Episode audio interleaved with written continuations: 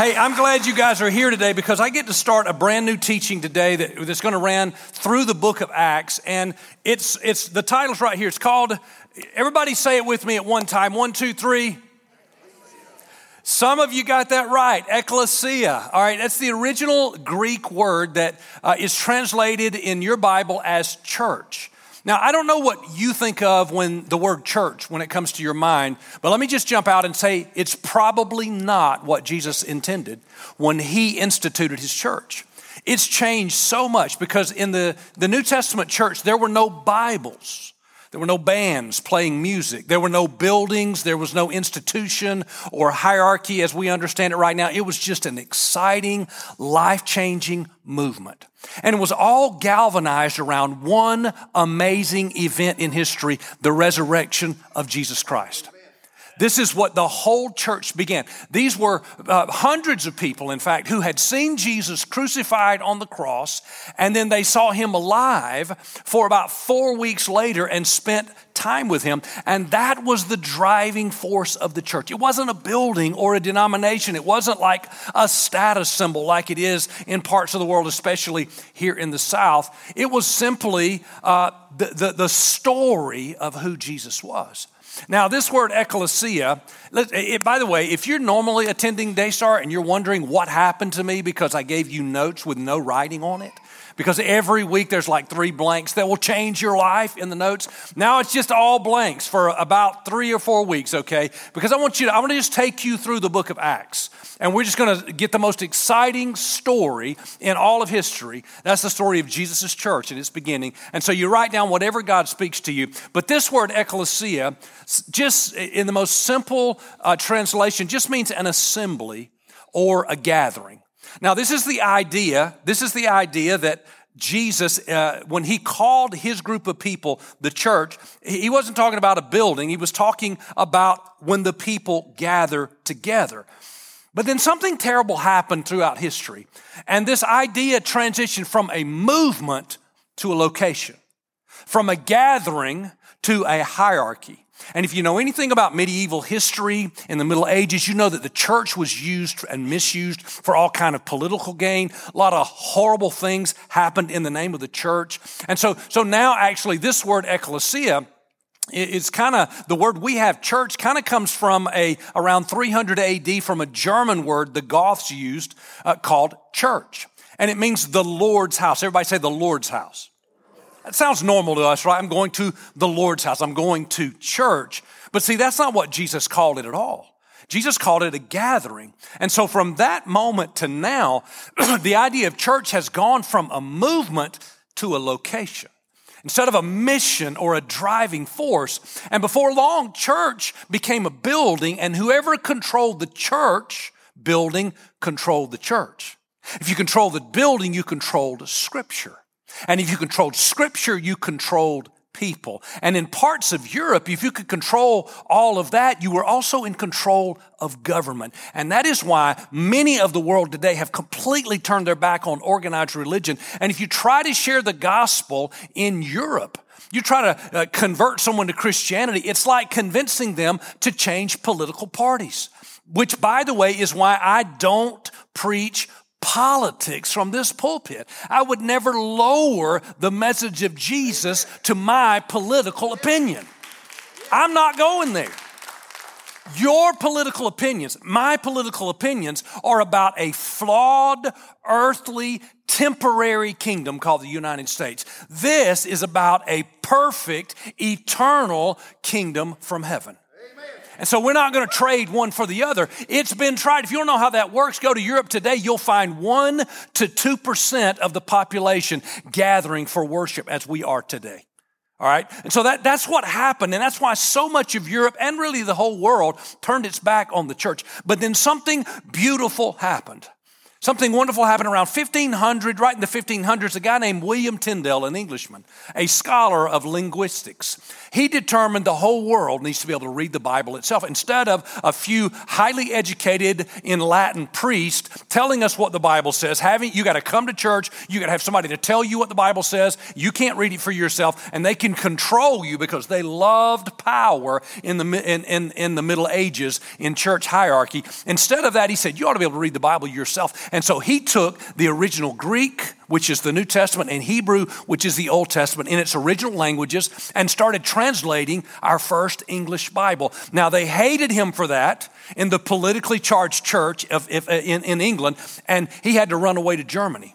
But there in Germany, thank God, uh, because the, the, the printing press, thanks to Gutenberg about 100 years earlier, the printing press had become available. And so he printed lots of copies and smuggled it back into England. And now everybody had access to the Bible for themselves. Now, the power brokers of the politicized church didn't like it. They arrested Tyndale. They put him on trial for heresy, found him guilty. They hanged him and burned his body as an enemy of the church. But it was too late because the institutionalized church had already lost its power. It was beginning to be put into the hands of people as they read the Bible. And this is the statement that William Tyndale made at his own trial in front of the organized church. He said, If God spares my life ere many years, I'll cause a plow, uh, a boy that drives a plow, to know more of Scripture than thou dost.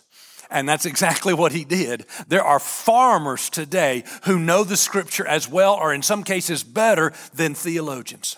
And this drove them crazy. What drove them crazy more than anything else was what he did when he translated that word ecclesia. Now, you know, Jesus never said church because he didn't say any English words. You understand that, right? He didn't even speak in the King James Version. I know it's just hurting your head right now. You can't hardly believe that. He didn't speak in any English versions whatsoever. He spoke in Greek or maybe Aramaic. And, and when he said ecclesia, what, what William Tyndale did, he didn't translate it as church at all. He translated it as congregation. And that's really what Jesus meant. He wasn't talking about a building right? He wasn't talking about an organization. He was talking about people. And we know that because in Matthew chapter 16, Jesus gathered his disciples and said, Who do men say that I am? This is the hinge point of the disciples' journey. This is the apex of their realization. And they said, Well, some say you're John the Baptist, some say you're Elijah or one of the prophets. And Jesus said, But what about you? And this is the most important thing Peter would ever say. He said, Peter steps up. He was always the guy. He would either say the dumb thing or the amazing thing. This time it was amazing. He said, You are the Christ, the Son of the living God. And see, that realization, Jesus responded and said, Blessed are you, Simon, son of Jonah, for this is not revealed to you by flesh and blood, but by my Father in heaven. And I tell you that you are Peter, and upon this rock, what rock? The rock of this realization that Jesus is the Son of God, very soon to be raised from the dead, I will build my ecclesia. Don't think church in the way you've been trained or understand it. We're going to go to church. No, no, no. I'm going to build my movement, my miracle working band of believers. I'm going to build my ecclesia and the gates of death, your, your Bible might say gates of hell. This is actually a better translation. The gates of death or of hell will not overcome it. What he was saying was, it doesn't matter who dies. See, Jesus was predicting even his own death. He kept doing it over and over about 30 times. Even here, I think he was saying, the gates of death are going to come after me and it won't be able to overcome my church. It doesn't matter who dies. God's church moves on. I'll never forget the feeling I had the morning after Billy Graham died. I turned to my wife as I woke up that morning and I said, This is the first day of my life I've lived in a world without Billy Graham. I mean, it, it struck me, it, it, it, hurt my heart. But you know what I've seen? I've seen thousands of people come to faith. I've seen them getting wet in the baptistry. God's church keeps moving on because the gates of death cannot prevail against who Jesus is. Come on, y'all. He's the resurrection and the life. And this is where the story begins. It doesn't begin around doctrine or around teaching, it begins around the resurrected Jesus. Now, not long after this, Jesus was killed crucified, murdered. He rose again and he's teaching for about four weeks and he gathers together his disciples and about a hundred plus other people right? And he starts telling them uh, about the future. And this is what he says in Acts chapter 1 and 6 when they met together. They asked him, Lord, are you going to at this time restore the kingdom to Israel? They were confused. They thought it was going to be political. We always want politics and power. It's, it's what men want.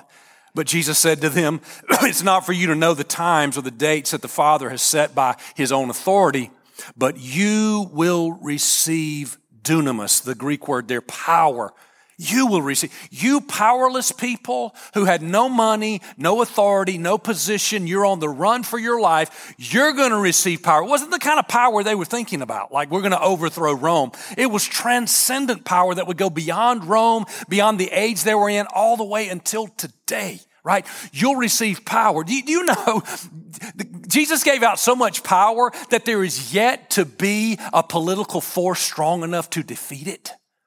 I mean, we are right now in the most powerful superpower in the history of mankind. We're in the United States, and you know that God's church is far greater than this nation? I mean, that when he said you're about to receive power, he, they could not have comprehended the kind of power. And he said the Holy Spirit's going to come on you and you're going to be my what? That's what the church is. Church is not buildings, it's not even teachings, it's witness. You're going to witness in Jerusalem, the city they were in, in Judea, the surrounding area, in Samaria, the next door neighbor town where they hated everybody. He said, Yes, you're going to love them too. And all the way to the ends of the earth. And two weeks later, Something amazing happened. That group of about 120 people were gathered together praying. Jesus had ascended to the Father. He, they were waiting on the promise of power for the Holy Spirit to come. And the Jewish festival of Pentecost happened. And, and believers uh, uh, in Jehovah from all over the known world were gathering together. They spoke many different languages. And the Bible says that in Acts chapter 2, the Holy Spirit fell and they were all filled with the Holy Spirit. They began to speak in tongues unknown to them, languages unknown to them. And they left that upper room and went into the streets, and all those people from all those different areas who had, who had come and spoke different languages, these believers started talking to them in their own language. They were Galileans. Now, if you want to know what the Galileans were, it was like the Alabamians. It was the country folks. And they're now speaking. How many languages do you know? I know pretty good English and redneck. How many with me, right? You know that many languages. These Galileans, they're speaking all kinds of different languages and it's blowing everyone's mind. And they're telling everyone in their own language that Jesus is the Messiah. I saw him with my eyes. I watched him hang and die on a cross. And days later, I saw him standing up and walking around. He was walking through walls and teaching the gospel. He is alive. And so this multinational, multi-ethnical, multicultural movement called the church began with witnesses. And so Peter said, so we've got a church now. Let's preach the first sermon. And here's what he did in Acts chapter 2. He stood up in front of all those people and said, People of Israel, listen to this. Jesus of Nazareth was a man accredited by God to you with miracles wonders and signs, which God did among you through him. You, you know this, okay? He's talking to all these people. They've been around Jerusalem, they've been around Judea, they understand the stories of Jesus. He said, You yourselves know this. This man was handed over to you, he's speaking largely to Jews, by God's deliberate plan and foreknowledge. In other words, God did this, he, he planned it all along. And you, with the help of wicked men, put him to death by nailing him to the cross. All right, let me, let me stop right there just for a minute. These, these, this New Testament church is, is built around this knowledge. These people are listening. They're intent because they have, they've seen the miracles of Jesus. They've heard the amazing teaching, how he raised Lazarus from the dead that had just recently happened. They're on the edge of their seats. And Peter goes on and says, with the help of wicked people, you put him to death by nailing him to a cross, but God raised him from the dead, freeing him from the agony of death because it was impossible for death to keep its hold on him. Remember, Jesus Had said, I'm about to build my ecclesia and the gates of death won't hold it. Peter gets it now. He says it was impossible for death to hold him. And God has raised Jesus to life, and we are all what? witnesses to this fact. Let me tell you, when they gathered that day, they didn't gather around a text or a teaching because they didn't have one. They didn't gather around a hierarchical leadership, they didn't have a band. They were witnesses. The New Testament church was not rallying even around the Bible. It was rallying around one simple fact that Jesus Christ is the Son of God. He came to earth. He died on a cross. He carried the sins of all the world, but he rose again on the third day. We saw him with our eyes and we know he's alive. That's what started this story. And so they, they believed. They're convinced, guys, I, I, I, I, can tell by your voice, I can tell that you spoke in different languages. God must be doing something. And so we just keep reading through the book of Acts. Uh, he goes on and says, Let all of Israel be assured of this God made this Jesus, whom you crucified, Lord and Messiah. And when the people heard this, they were cut, they were convicted. They were moved on in, in the same way that you have been moved on in this gathering before. We've gathered together and a song has cut your heart or a message or a moment in here has cut your heart. That began right there and then at the first sermon of the first church. They were cut to the heart and they said to Peter and the other apostles, brothers, what shall we do? And Peter said, go to church. That is not what Peter said. They would have no concept of go to church. That wouldn't make any sense to them. Our mindset is, you know, I need to I need to get back in church. I guess I need to go to church. I, I hadn't been doing right. I need to go to church. That mentality would make no sense to them because they knew what I'm hoping we can recapture that the church is not a building or a denomination or a, a hierarchy or organization. It's a rapid movement. It's like wildfire running through a sagebrush on a dry summer day. It can't be stopped. It can't be contained. When God does something great in your life, it doesn't mean you're supposed to run away from all the lost people and go to church. Man, you go right out to those lost people. You tell them what God has done in your life and you let the fire that's happened inside of you burn up everywhere you know and everywhere you go. That's, that's how the church began. And so Peter didn't tell them to go to church, he said, repent and be baptized. Every one of you in the name of Jesus Christ for the forgiveness of your sins, and you'll receive the gift of the Holy Spirit. And this is the part that uh, mentions you. The first sermon ever recorded in the New Testament church mentions you. It starts right here. This promise is for you and your children and all who are far off. That's you. This is a two millennia, 2,000 year old document that speaks to you. For all whom the Lord God will call. And those who accepted the message were baptized. About 3,000 were added to the number that day. Can you say revival? We have talked about revival. This community, uh, we're t- this nation, in many ways, is in revival. This was a giant revival. There were in that whole city of Jerusalem in those days, maybe 60 or 70,000 people. 3,000 of them came to faith in Jesus that day. And, and when it says they got baptized, they didn't like organize a social media phenomenon with dueling baptistries.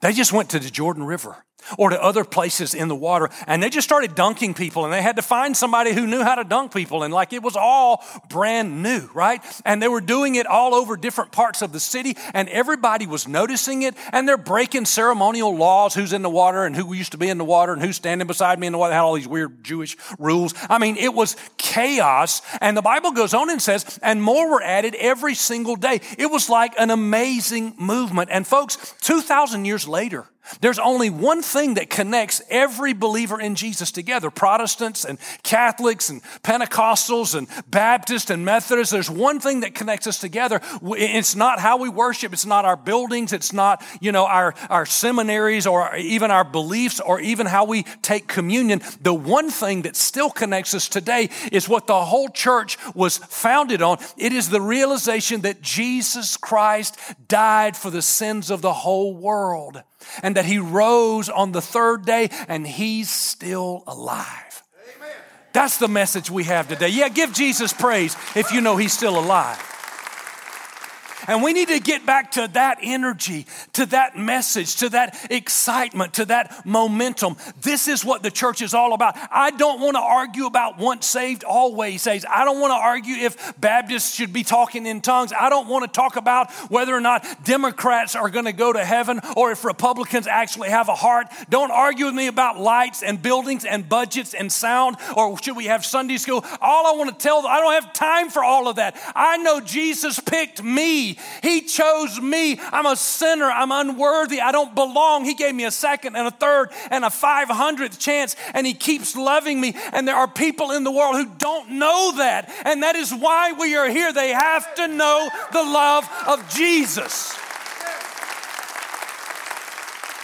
If I have one more stupid preacher tell me I need to be preaching for the Republican Party, I'm going to lose my mind. I'm preaching for the Son of God, the Savior of the world, the healer of my soul. I'm not selling it for your favorite politician. If you need that, you need a new preacher. I can find somewhere else to be. I'm not selling my soul for any earthly politics. Jesus is who saved me. The Republican Party, the Democrats, they didn't save me. The, the, the, the, style of music that you like didn't save me. The budget that you hoping we're surplusing didn't save me. None of those things saved me. I'm going to tell, you know what? I, I'm just, I'm the most amazed person in the world that I can tell this message of Jesus and I get a paycheck for it. That's wonderful. I never thought, come on up. I've looked at you until I can't look no more. Come on up here. I, I, I, can't believe it. When I started preaching the gospel, I thought nobody will listen and certainly nobody will pay. It's awesome that you guys pay me to do this, but if, if, if I don't get paid, I wasn't expecting to get paid when I started doing this. That'll be fine. I am going to tell the story of Jesus.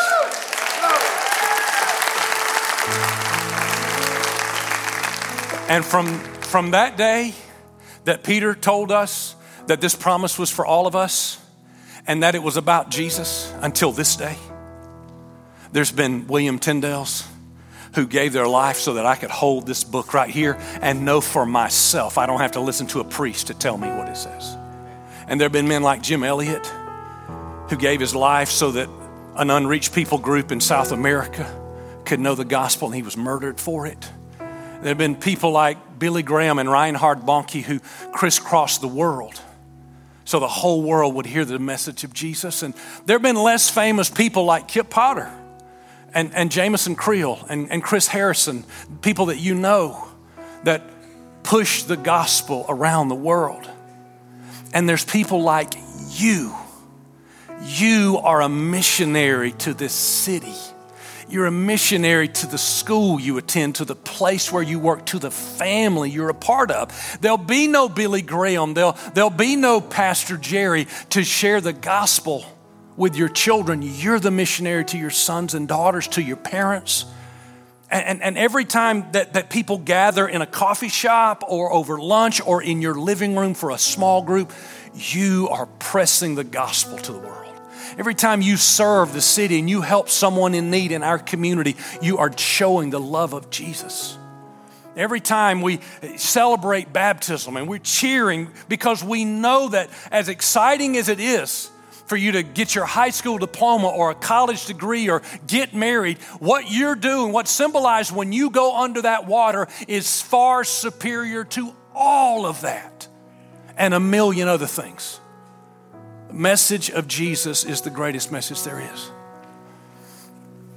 When we had just had our, one of our first staff members, Ben Murray, he's about 21 years old.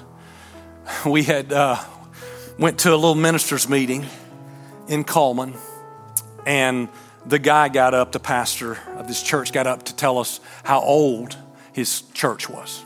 He was proud of how old it was. It was one of the oldest churches in the world or whatever. And he was excited about it. He actually started arguing with a Catholic priest about which one had the oldest church. It was a really glorious moment in the history of Christianity. And uh, he was talking about how full the church was and they had multiple services. And young Ben didn't understand religion very much. He was just on, on fire for God. You know, people who are on fire for God have a hard time with religion sometimes. And he said, uh, he asked the older pastor, he said, So when y'all going to relocate or build a new building? And that guy was floored. He just was shocked that he would mention something like that. He said, Wow, this church building has been here. It's been a center of Cullman religion for over a hundred years, brother. And Ben was shocked that you would be so in love with a piece of real estate when you yourself said we can't reach more people. He, he could, he, ben couldn't, young Ben couldn't fathom the thought that we would be so in love with our church building that we wouldn't reach out to the church, the lost people of God who he wanted to be called to his church. And, and it occurred to me that that day that the elderly preacher thought that Ben and me were, were some new next generation preachers who didn't value the old ways because we didn't value his church building built in the 1800s. But the fact was, we were valuing the older ways.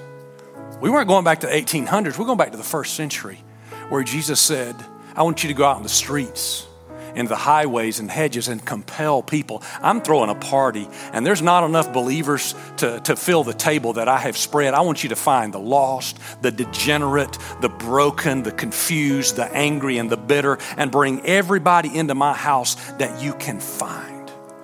He didn't care about the status of a building in a city, he cared about his lost people. And so I don't know what, uh, what you think about the word church today, but I pray and hope that it's changing. That you realize church is not an establishment, it's not a building, it's not a denomination, it's a movement. And I hope you don't cling so tightly, and I hope you know that when you give, to, to, to the, the, movement of God. You, you create space for, for, for new people to come to faith. You, you send missionaries. You plant new churches. You know, just I want to I want to close by showing you what we did last week. It is so Acts chapter 2. I got to lead a, a group of about 10 people to, to plant a new church in Uganda. Uh, the, the 210th Daystar International Ministries Church. That's pretty cool that a church from Cullman's got 210 locations in, in Uganda. Show that first picture. We did crusades. I'm going to show some pictures on the big screen. We did crusades. About 300 people came to faith in that crusade. And the next picture will show you the new church that we started.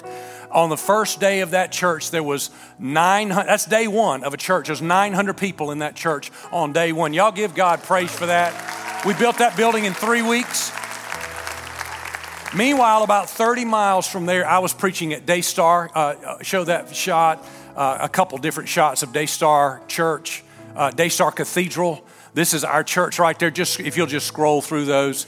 Uh, uh, just packed full, about 4,000 people were there. Look at this invitation right here. As I give an invitation here, the first man to come up was the man, you can barely see him in the middle. He was wearing a blue suit. Thank you, that's enough of those pictures.